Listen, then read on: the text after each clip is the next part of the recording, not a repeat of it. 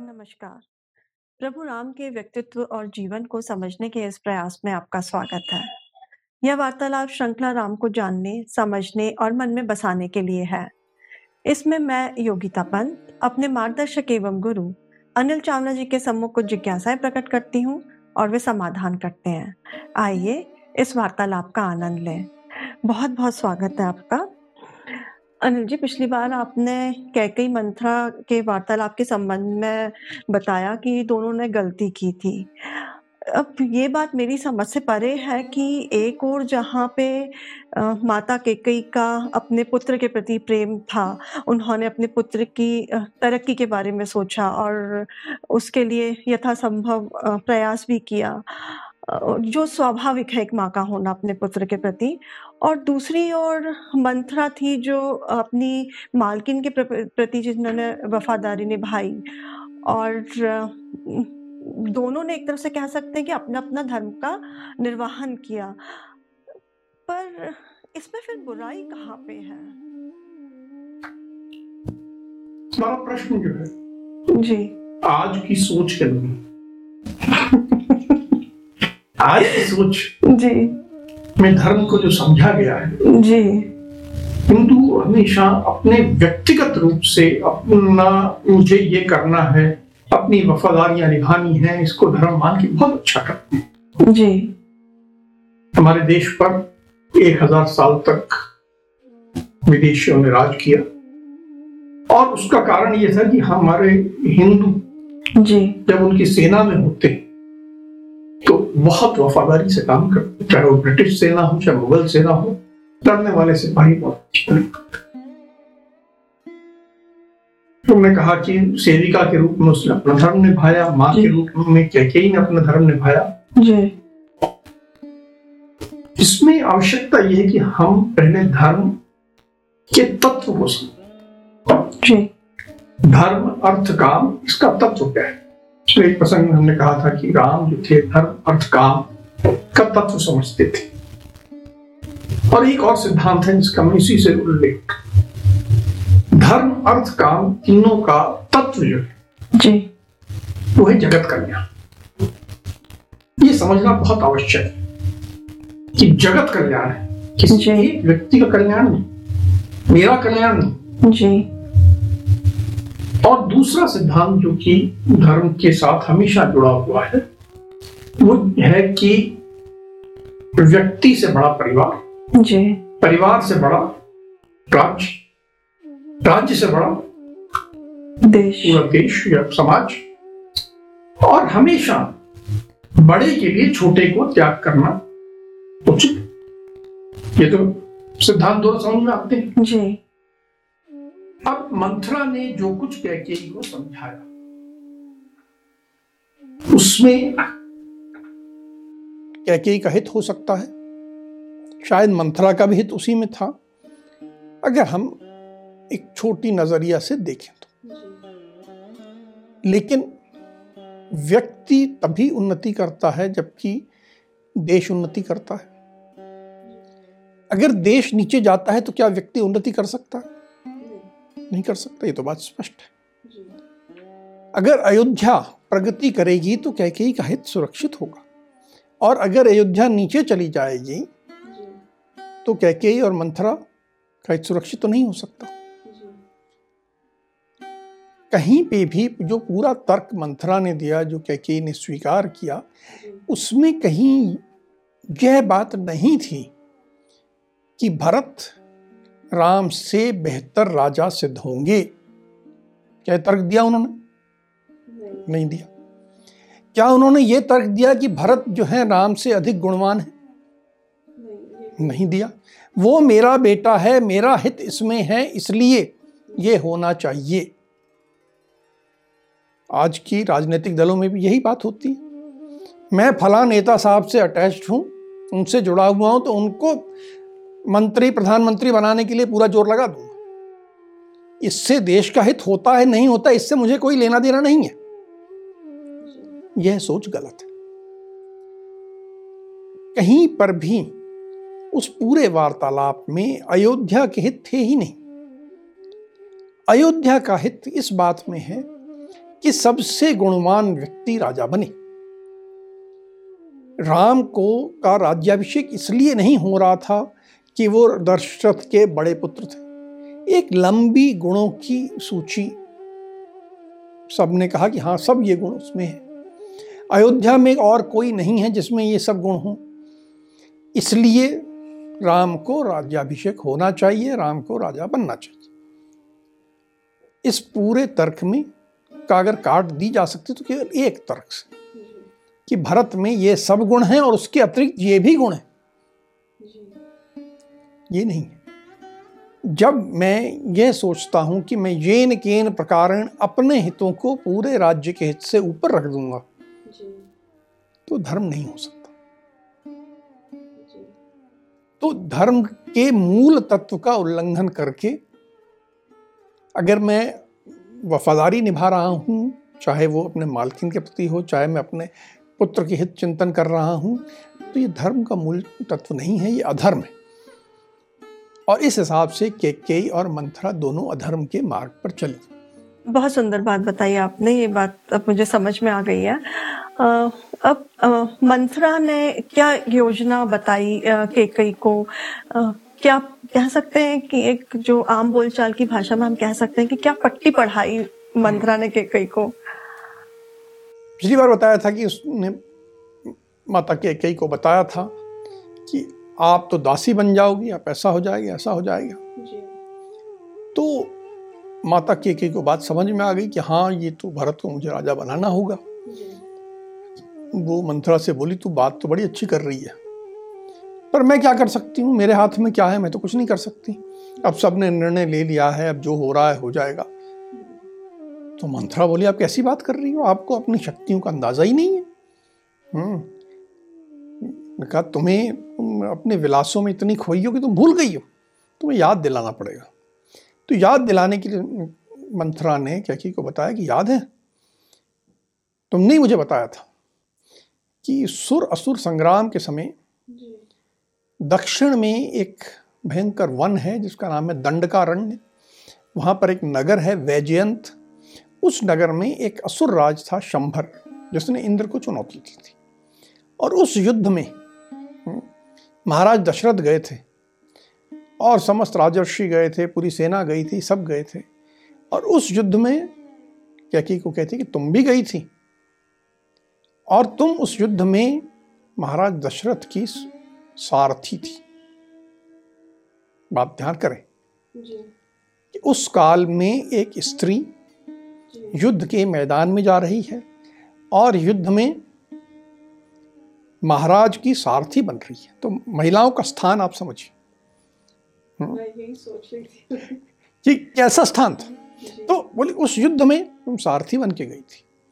वहाँ पर जब युद्ध होते हुए महाराज बहुत घायल हो गए थे तो तुमने सारथी के रूप में बहुत अच्छा अपना कर्तव्य निभाया था और महाराज को वहाँ से युद्ध के स्थल से दूर ले गई थी।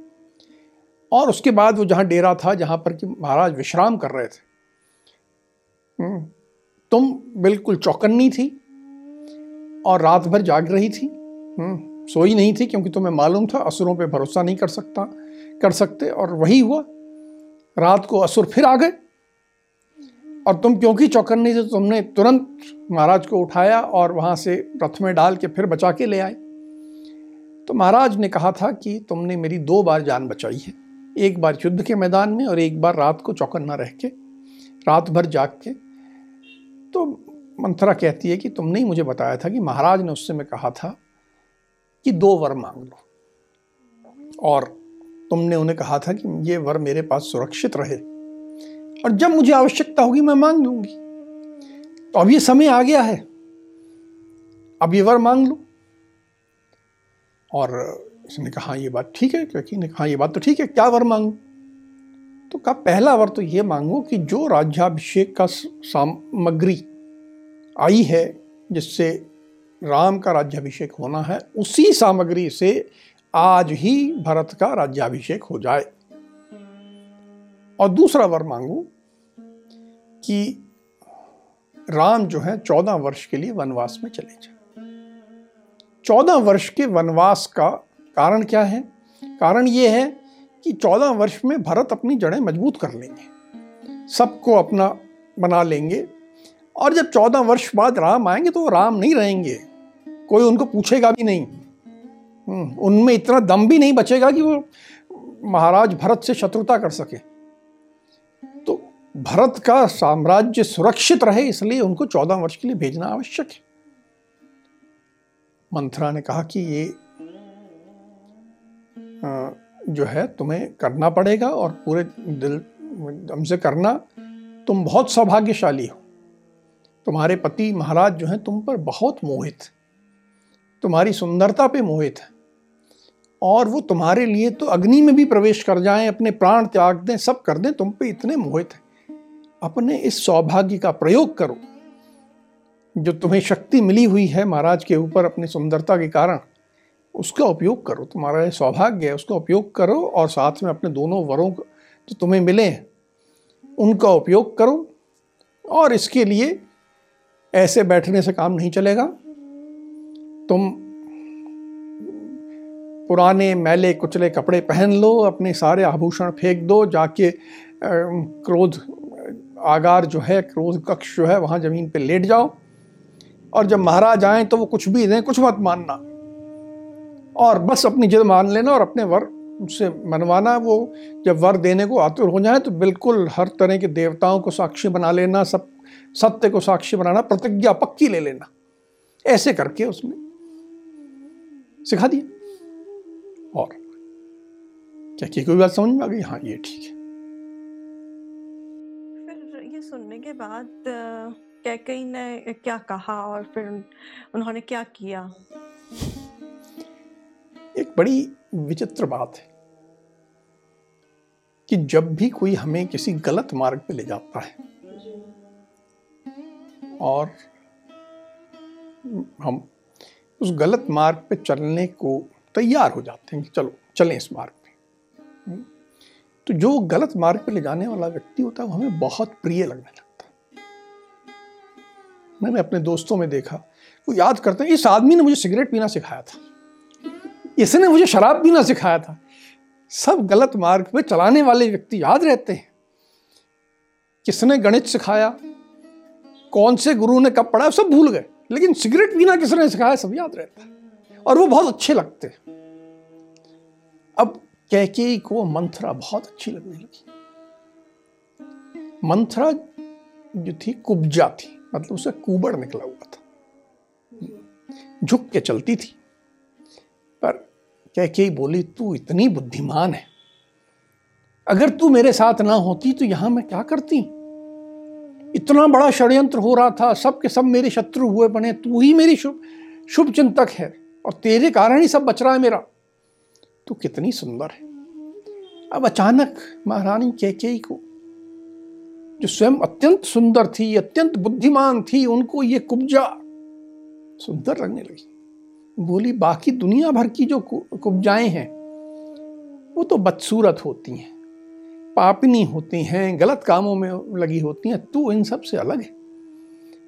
तू सब माए माया जानती है तू सब तरह से बुद्धिमान है। हम्म, और तू कितनी सुंदर है। तेरा चेहरा कितना सुंदर है। ऐसा लगता है जैसे कोई कमलिनी हवा के से थोड़ा सा झुक गई। हम्म, तेरा झुकने के बाद तेरा वक्षस्थल ऊपर थोड़ा उभर गया है, वो और सुंदर लग रहा है। तेरी जंघा सुंदर है, तेरी कमर इतनी पतली है, जितनी सुंदर है। तू रेशमी साड़ी पहन के जब सामने चलती है तो बिल्कुल देवांगना लगती है। मतलब वो कुब्जा उनको इतनी सुंदर लगने लगी। उन्होंने कहा, बस, तूने आज मुझे बहुत अच्छा ज्ञान दिया है और मैं तेरी योजना पे काम करूँगी। और इस योजना पे काम करके जब भरत का राज्याभिषेक हो जाएगा तो तेरा जो इतना सुंदर कुबड़ निकला हुआ है हम्म, देखिए उसको कुबड़ भी सुंदर लगने लगा। इस कुबड़ सुंदर सुंदर कुबड़ पे मैं पूरा उसके ऊपर एक बहुत अच्छा सोने का बना हुआ बड़ा सा चंद्रहार पहनाऊँगी। तुझे अच्छे अच्छे वस्त्र पहनाऊँगी। और तू बिल्कुल ऐसे चलेगी जैसे कहीं की देवांगना हो। इतना वो उस पर प्रसन्न हो गई। ये तो खुश हो गई, मंत्रा। पर उसने कहा कि अब ये सही बातें मत करते रहो। हम ऐसी बातें करते रहेंगे और वहाँ राम का राज्याभिषेक हो जाएगा, जल्दी करो। तो हाँ ठीक है। तो ये दौड़ी, फटाफट कपड़े बदले। अच्छे वस्त्र पहनी थी, वो पहन छोड़ के इन्होंने मैले कुचले कपड़े पहन लिए। और जाके जो एक क्रोधागार था, जो क्रोध कक्ष था अंतपुर में, यानी रनिवास में रानिया का जो भवन था, वहाँ जाके ये ज़मीन पे लेट गई। लेटने के बाद इसने सारे अपने आभूषण उतार के इधर उधर फेंक दिए। जो पुष्पहार, जो श्रृंगार पहने थे, सब उतार के फेंक दिए और ज़मीन पे लेट गई। लौटने लगी कि अभी महाराज आएँगे और मैं उनके सामने अपना ये रूप दिखाऊँगी। महाराज दशरथ को ये कह सकते हैं एक तरफ़ से नाटक जो हो रहा था इसकी सूचना कैसे मिली और उनकी फिर क्या प्रतिक्रिया रही है इस बारे में? महाराज दशरथ याद होगा कि उन्होंने राम को बुलाया था कहा था मेरे को अनिष्ट की आशंका है राम से बात हो गई थी। फिर वो थोड़े आश्वस्त हुए कि आप ठीक है। हम्म, अब अगले कल सुबह तो राज्याभिषेक हो ही जाएगा। तो उन्होंने कहा अब मैं चलता हूँ और जो रनिवास है रानियों का महल है वहाँ जाके ये सारी बात मैं अपनी जो सबसे प्रिय रानी है। हम्म, प्रिय रानी कौन? क्या के मैं प्रिय रानी को ये बात बताता हूँ। हम्म, ध्यान दें कि उनकी प्रिय रानी कौशल्या नहीं थी। उनकी प्रिय रानी कैकेयी थी। हम्म? और वो अपने चल के आए अपने रनिवास में। और जहाँ कैकेयी का शयन कक्ष था वहाँ पहुँचे। तो वहाँ देखा कि वहाँ नहीं है। साधारणतः जब वो आते थे तो हमेशा वहाँ मिलती थी। तो इन्हें ये आज क्यों नहीं बैठी है? तो पूछा हम्म। हम्म, जो दासी वो जो सेविकाएँ थी वही कहाँ है? तो सेविकाओं ने घबरा के कहा कि सब तो उधर क्रोधागार में बैठी। तो ये गए उधर वहाँ का दृश्य देख के चौंक गए। हम्म, कि ये क्या हो रहा है? ये ज़मीन पे क्यों लेटी हुई है? तो उन्होंने वो भी बैठ गए उसके पास ज़मीन पे ही बैठ गए और बोले मेरी प्रियतमा तुम ऐसे क्यों लेटी हो? विश्व में ऐसा कौन है जिसने तुमको क्रुद्ध कर दिया है? मैंने तो कुछ ऐसा किया नहीं है। और मेरे राज्य में ऐसा कोई और व्यक्ति नहीं है जो तुमसे ऐसा कुछ कर सके। तुम मुझे उसका नाम बताओ मैं उसको वध कर दूँगा। तुम्हें और कुछ चाहिए तो मुझे वो बता दो। तुम जानती हो कि विश्व में हम्म, पूरे ब्रह्मांड में मुझे सबसे प्रिय कोई है तो मेरा पुत्र राम है। और उसके बाद कोई अगर है तो तुम तुमसे अधिक प्रिय तो मुझे राम के अतिरिक्त कोई है ही नहीं। मैं तुमसे कहता हूँ तुम मुझे बताओ। और मैं राम की सौगंध खा के कहता हूँ कि जो तुम मांगोगी वो तुम्हें अवश्य मिलेगा। चाहे तुम मुझसे किसी अवध का वध करने को भी कह दो तुम वो भी मैं कर दूँगा। हम्म। कोई किसी को मैंने मृत्यु दंड दे दिया तो वो भी बता दो मैं उसको क्षमा कर दूँगा। हर तरह से मैं करने को तैयार हूँ। बिल्कुल उसकी सुंदरता से तो मोहित थे ही और स्थिति में देख के बड़े विचलित हो गए थे। काम के वशीभूत थे अगर हम उस भाषा में कहें तो। हम्म, एक स्त्री का जो आकर्षण और उसकी जो एक पुरुष के ऊपर जो शक्ति होती है उससे पूरी तरह बंधे हुए थे। क्या कि देखा कि हाँ ये तो अब पूरी तरह मेरे फंसे हुए हैं मेरे, मेरे काम जाल में पूरी तरह फंसे हुए मेरे बगल में बैठे हुए हैं। तो मैं कहा मैं बताती हूँ। इन्होंने बड़े प्रेम से उसका सिर अपनी गोद में रख लिया सिर हाथ फहराने लगे और बोले बताओ तुम क्या चाहिए तुम? कैकी ने कहा कि मैं बताऊँगी अवश्य लेकिन आप प्रतिज्ञा करो। समस्त देवताओं को साक्षी रखिए कि मैं जो मांगूँगी वो आप दोगे। और ये भी आपको बता दूँ मैं क्या मांगने वाली आपको याद है दंडकारण्य के युद्ध के समय? आपने मुझे कहा था दो वर दोगे। तो मैं आज वही दो वर मांगने के लिए आपसे मांगूँगी। तो आप मुझे पहले प्रतिज्ञा कर दो कि आप मेरे दोनों वर मुझे दोगे। महाराज दशरथ ने कहा अवश्य। मैं वर देने के लिए तुम्हें बाध्य तो हूँ ही और अब प्रतिज्ञा करता हूँ कि तुम जो मांगोगे तुम्हें अवश्य मिलेगा। उन्होंने कहा अब क्या कि ने कहा जैसी योजना थी मुझे पहला वर चाहिए कि जो सामग्री राम के राज्याभिषेक के लिए आई है उससे कल ही सुबह उसी समय भारत का राज्याभिषेक हो।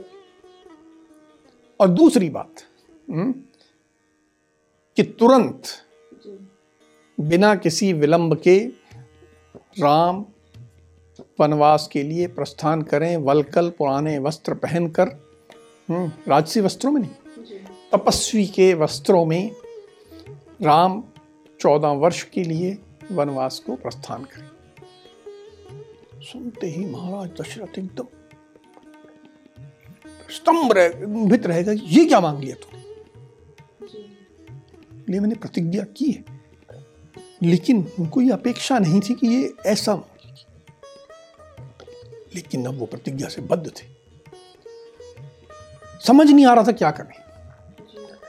उन्होंने कैकेयी से कहा कि तू ये क्या कर रही है?